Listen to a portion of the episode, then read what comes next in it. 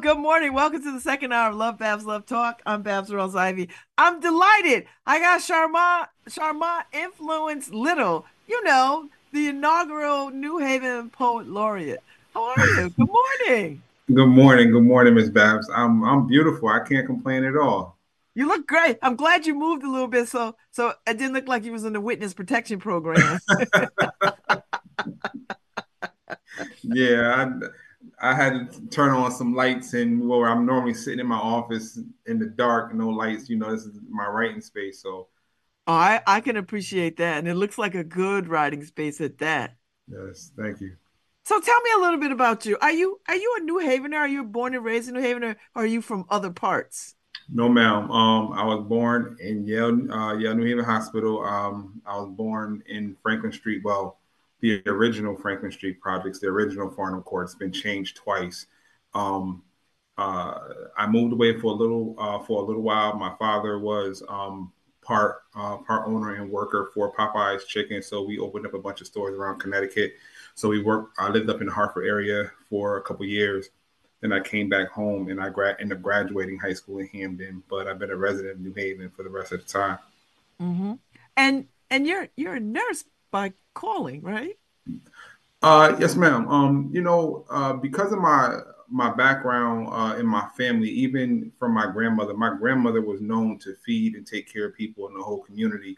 Um, I watched her do that. Then I watched my dad do it from behind the counter of Popeyes taking care of people. So it's kind of embedded in me to uh, to be for the community. Um, so uh, I moved up the ranks, I just decided in what my early 30s that I, I, I wanted to be a nurse. I was a milieu counselor and PCA for Yale Psych Hospital, and then I went to go be a nurse at that time. Um, so yeah, so when and but I'm also a, I'm a community nurse, so I don't I don't work on units. I work in the community. Um, I go home to home doing wound care um, for people and trying to keep keep them out of the hospital and education and stuff like that. So, yeah, I mean, some days I'm talking to people all day, and some days I got my hand in wounds all day. So, ooh, that's a, that sounds like a lot.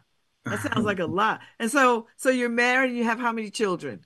Tell me about Two. your wife and children. Uh, I've been with my wife since I was 16 years old. Oh my! Um, how old are you now? I'm 48. Okay. All right. So um, yeah, we uh, we were high school sweethearts. It was funny because uh, my dad is an intricate part of my life.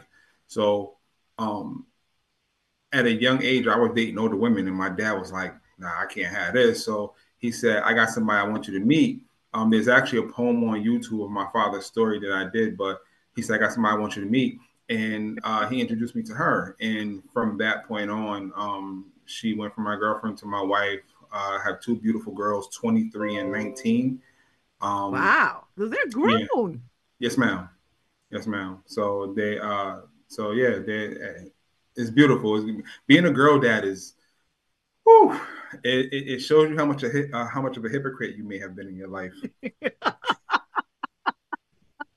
okay, you got you got to give me a little more than that. I think I know what you mean, but give us a little something, I mean, a little bit more. You, you know, um, coming up coming up in the 90s and stuff like that and raised in, in the lady in, in the in the 80s and in, in, the 90s um uh what they labeled as toxic masculinity with men the way men treated women and you know having um trying to have multiple women you know i even though i was i was married at 20 i went through my my ups and downs in life with you know first of all being with the same young lady for so long it made me when i was younger it made me feel like that i was missing out on other things. So there were some indiscretions and stuff like that. But then when you have daughters, you realize, uh, nah, I don't want that to happen to my girls. Like you don't want that type of thing to happen and go out. So it kind of makes you a hypocrite from the aspect of your mindset at that point in time, and now your mindset for your daughters because you don't want the same thing that you did for your daughters. Mm. Um, so it's almost like God has a way of of punishing you and setting you straight. Um, because you know, I mean, you would go fist to cuff for something happened to your daughters, but you don't want nobody to say nothing to you about the dirt you done did. Like, so um, yeah, that's what I'm referring to. that that's a you know what, but that's a that that's a, a maturity. That's a growth. I would call that a growth if you can recognize that, right? Like if you could mm-hmm. see that. That's a. Yes, I think that's a. That's a. What do the kids call it? A stitch. That's a stitch. A glue. yeah, that's a. That's a thing. So, so when did you come to poetry? Um. Again. Um.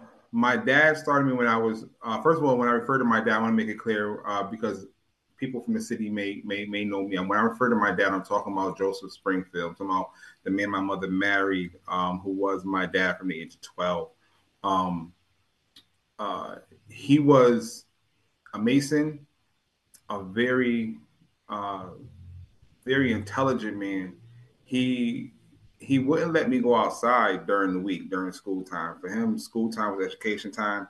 I read the dictionary and things of that nature um, had tests with him in school. I was able to go outside on Saturday and Sunday. It wasn't like he was extremely strict. And I was able to go outside and do things on the weekend. He gave me whatever I wanted. Um, if I didn't have it within that week, I had it within that month. Um, but he was very big on education. And then to add to that, I had a teacher named Mrs. Vernon and Nathan Hale. I was bused from Franklin Street Projects to Nathan Hale School in East Haven as of the the integration type of bus programming thing that uh and this lady would come into the projects and pick me up and take me to her house. She was my English teacher. And I kind of fell in love with words from those two situations. And then I, I would write poetry and stuff like that off and on. But remember, when I was coming up, um, for a young black male to talk about he does poetry in school, you was a punk amongst other words they would call you. So it wasn't like I could be like, yeah, I'm, I'm, I'm a poet, like you can now coming up in school. Now you couldn't do that then because you would be called all kind of things. You would be called gay, you would be called whatever, and you would be fighting because they would think you soft. So I had to kind of be one way out in the street when I'm with my friends, and then come home and be this a studious young man reading books and writing poetry. Wow. So so when did you do your first public slam reading sharing of your talent? Um, the New Haven Public Library, there was a lady by the name of Aisatu. Um, years ago, she used to run out of the New Haven Public Library downtown, the main branch downtown, and that's where I met um, Bob Bidon.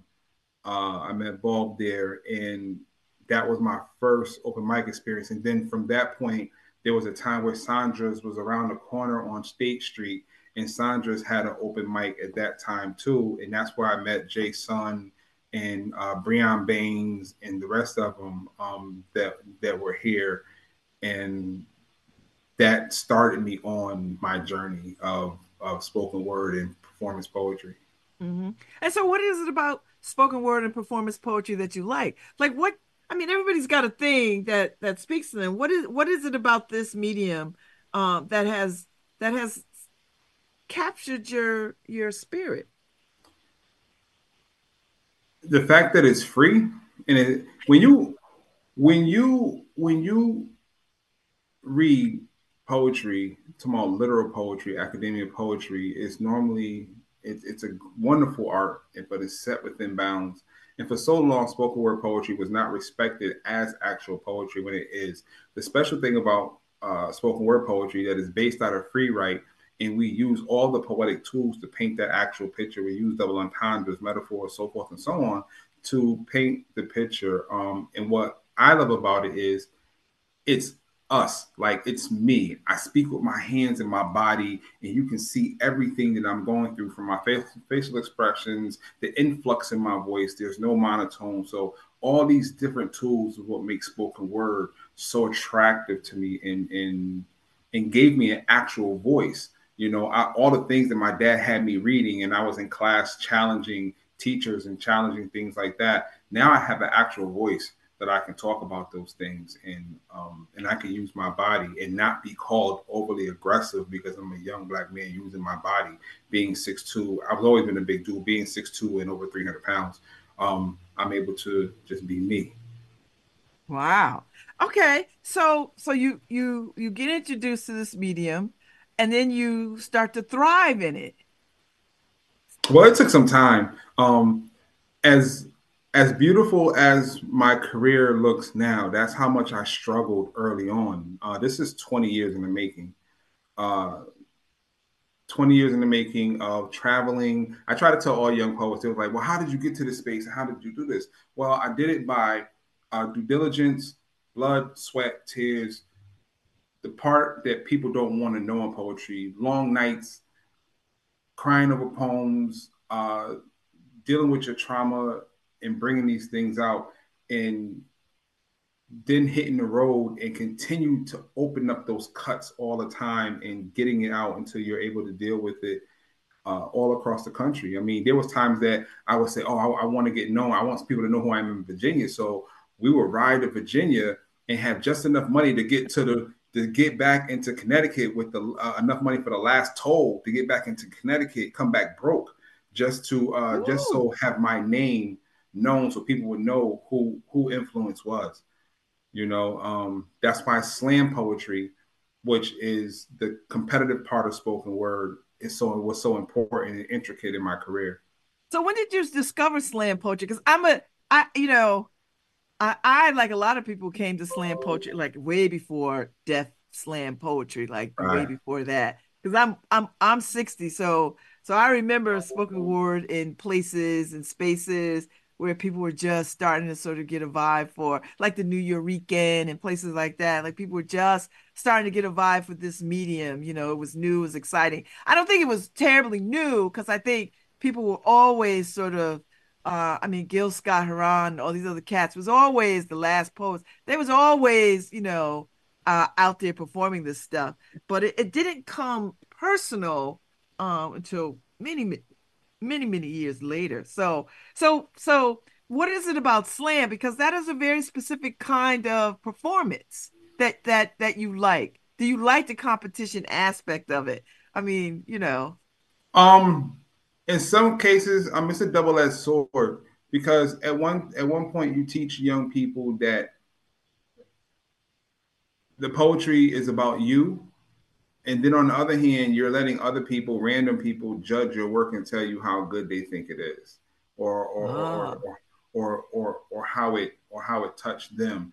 Um, slam slam was imp- well to answer your first question when i came into slam it was because of what's happening on the 15th on Monday at the Peabody Museum.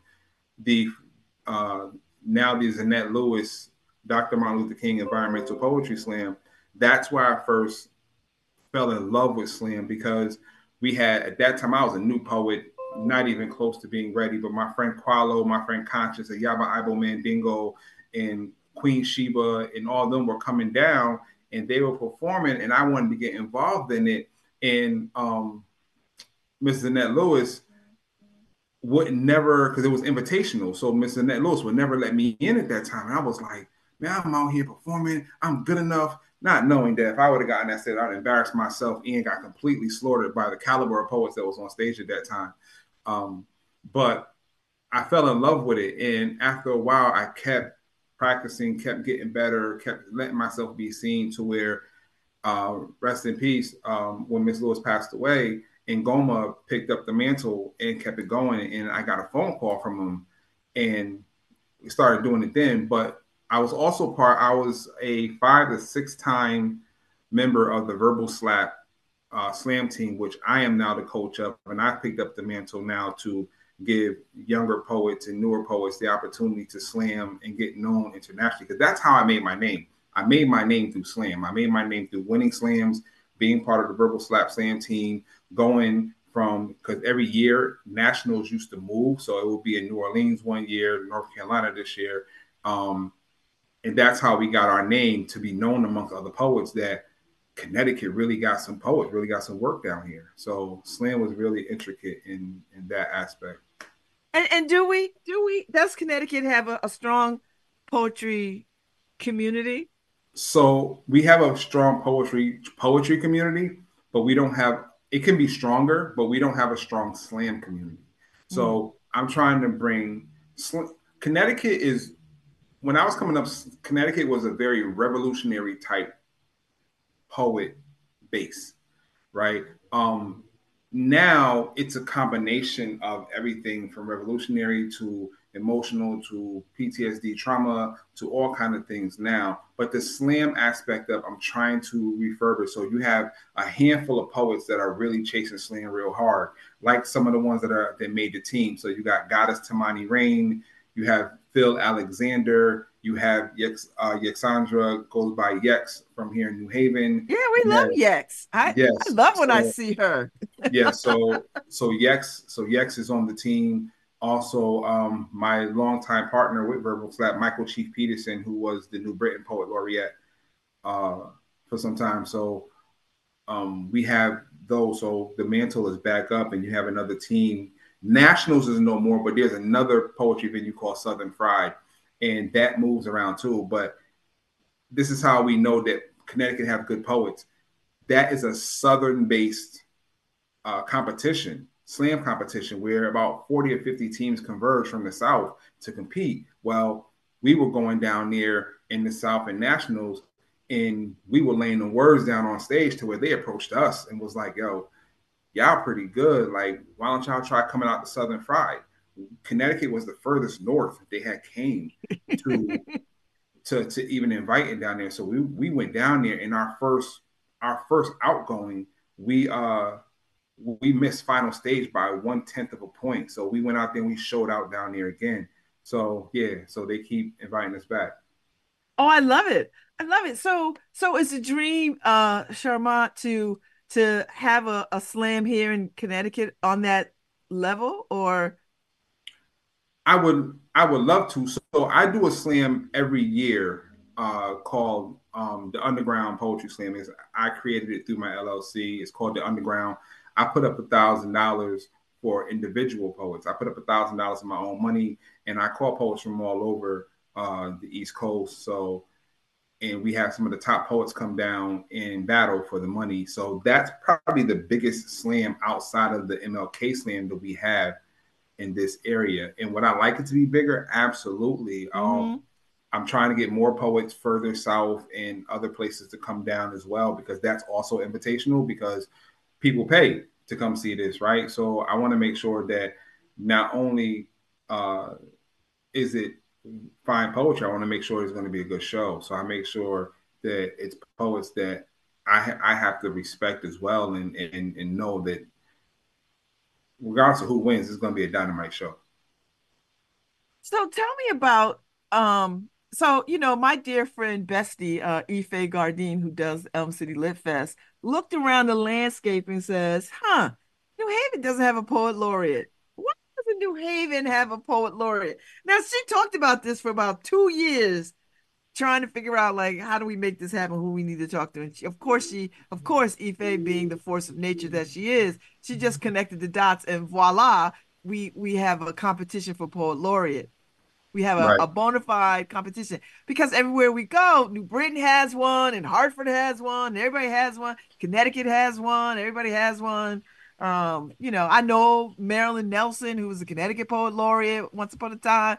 Uh, I know the sister from uh, uh, I mean, there's a lot of folks who who have done it from other places, but New Haven just seemed to miss the mark. So we have this competition. A, a, a bunch of y'all get together. A bunch of y'all are, are throw your hat in the ring, and and one person uh, rises to the top, and it is you. Yeah, yeah. And you know what's funny?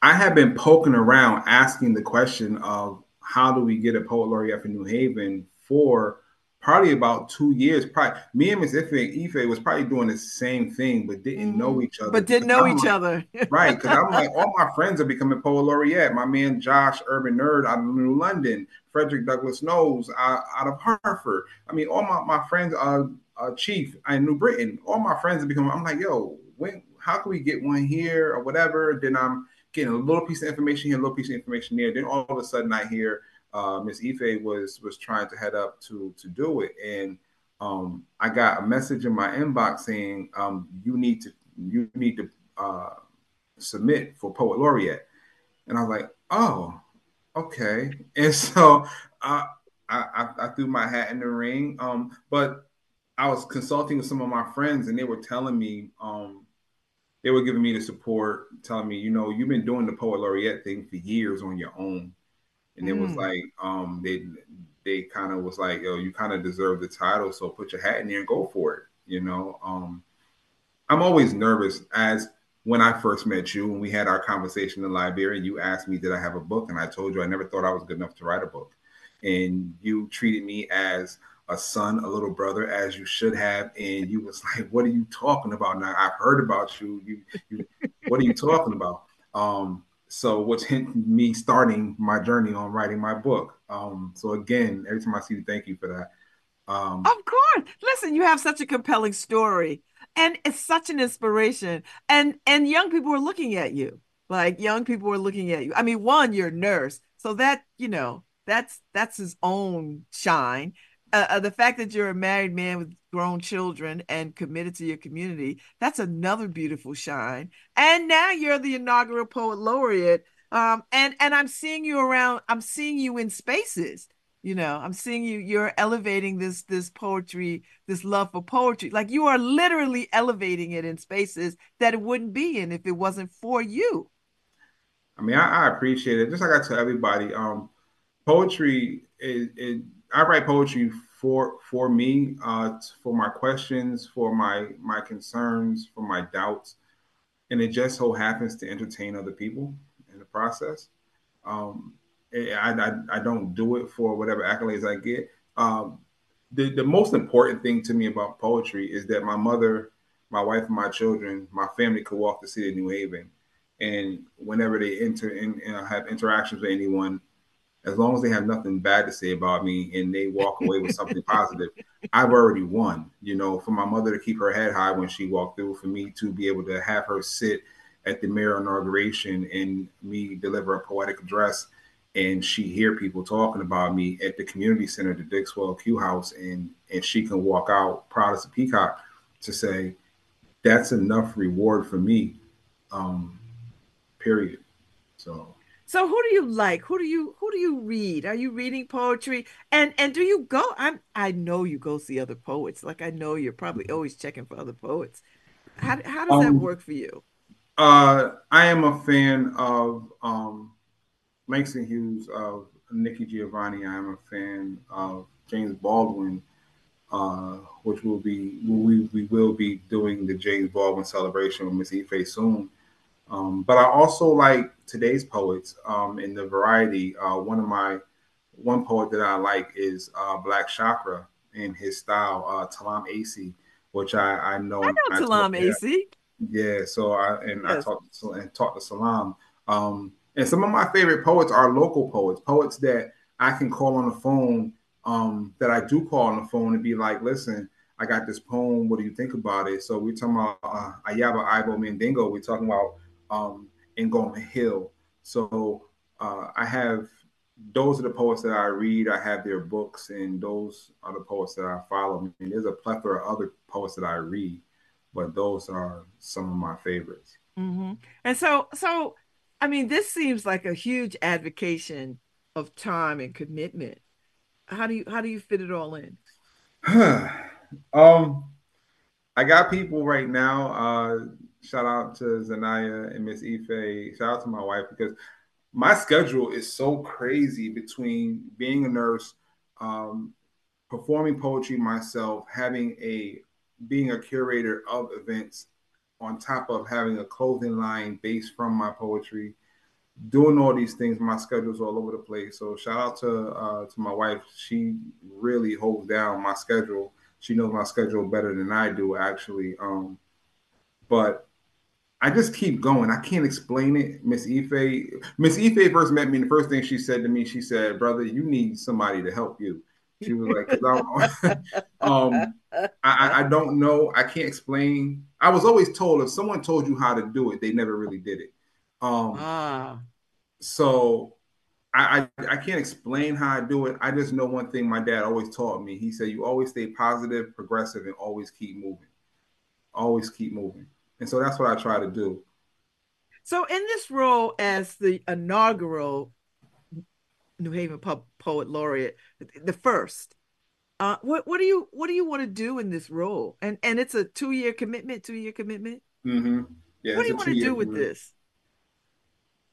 I want to present spoken word to youth to give them and people period to let them understand that it's a it's an art form that can give you a voice. It's an art form that can inspire inspire.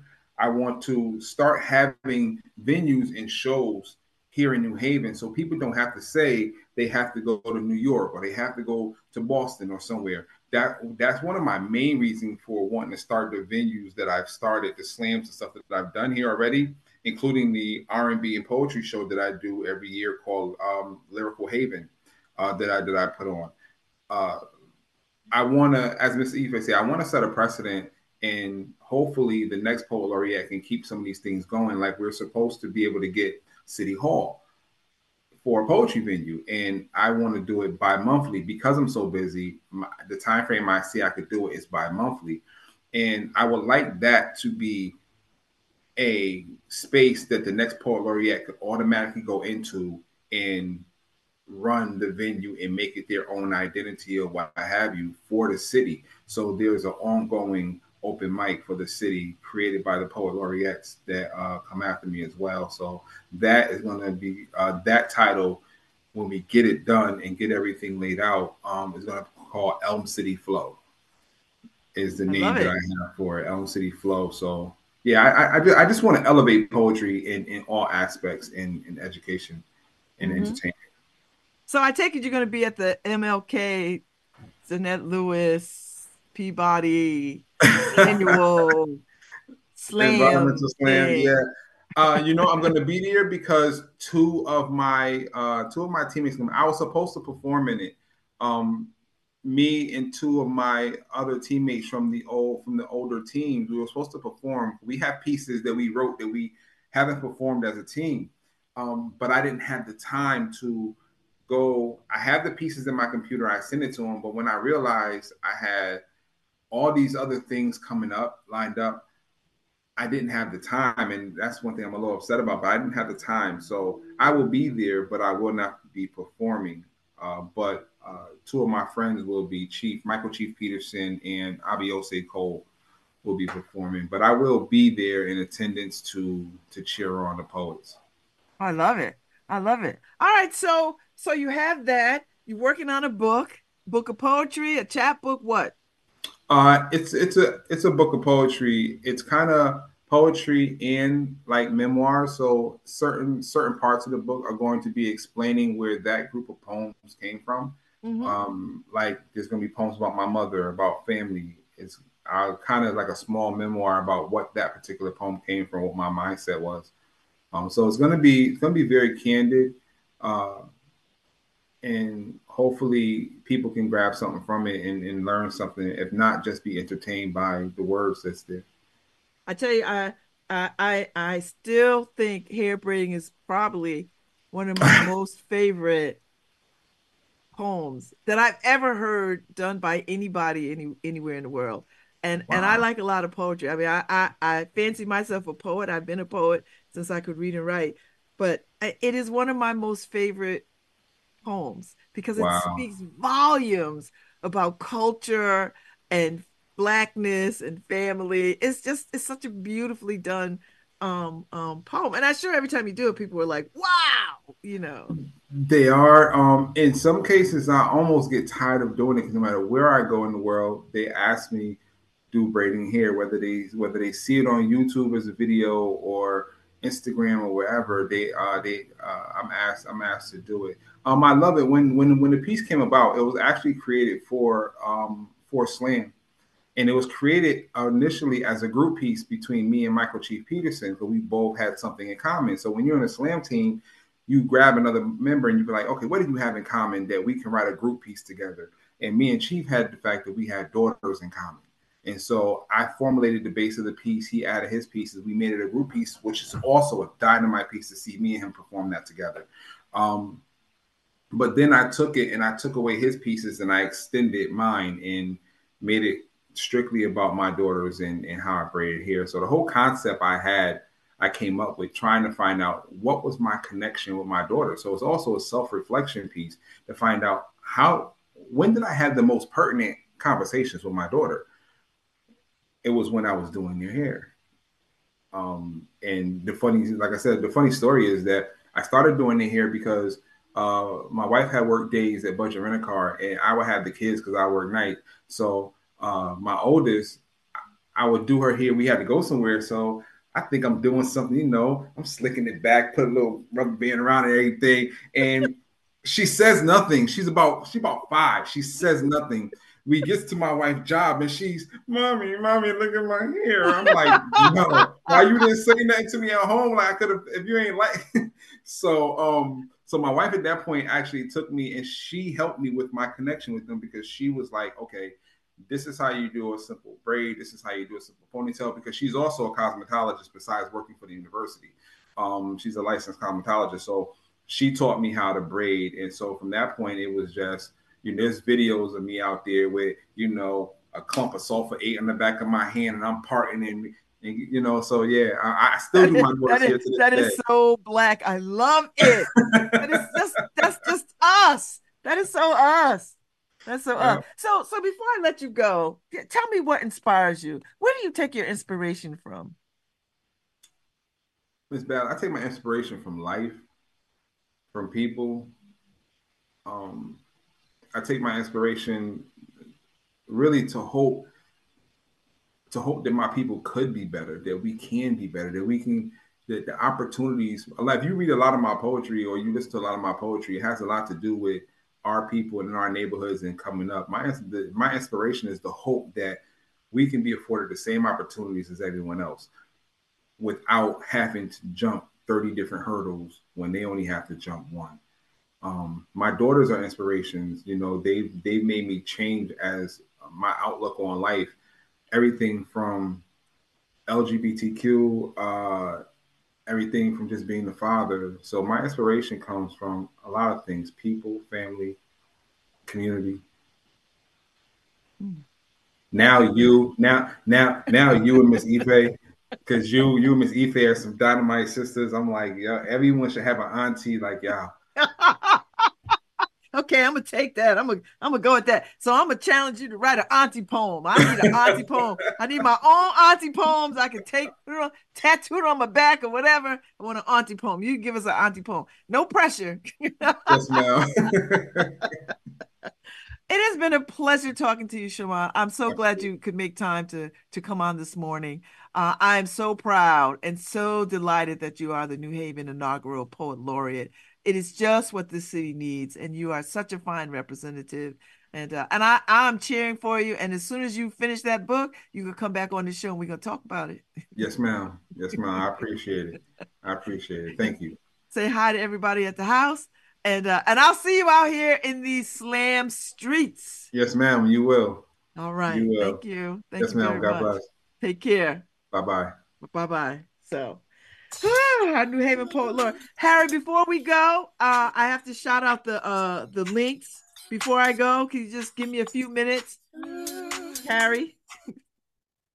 just a, just a few minutes, only because you know, uh, uh, I needed to. Uh, January is uh, Stop Trafficking Awareness Month. January is National Slavery and Human Trafficking Prevention Month and uh and you know i did this last year for the links and they asked me to do it again. So it's a psa i'm gonna read it and then and then i'm gonna go on about my business.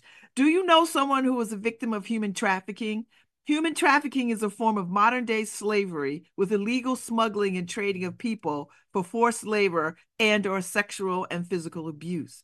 This is a worldwide problem as well as well it is a worldwide problem and it's also a problem in connecticut Traffickers target people, both boys and girls, who are vulnerable to promises of a better life and enforcing them and then forcing them to live and work in unfair and abusive conditions.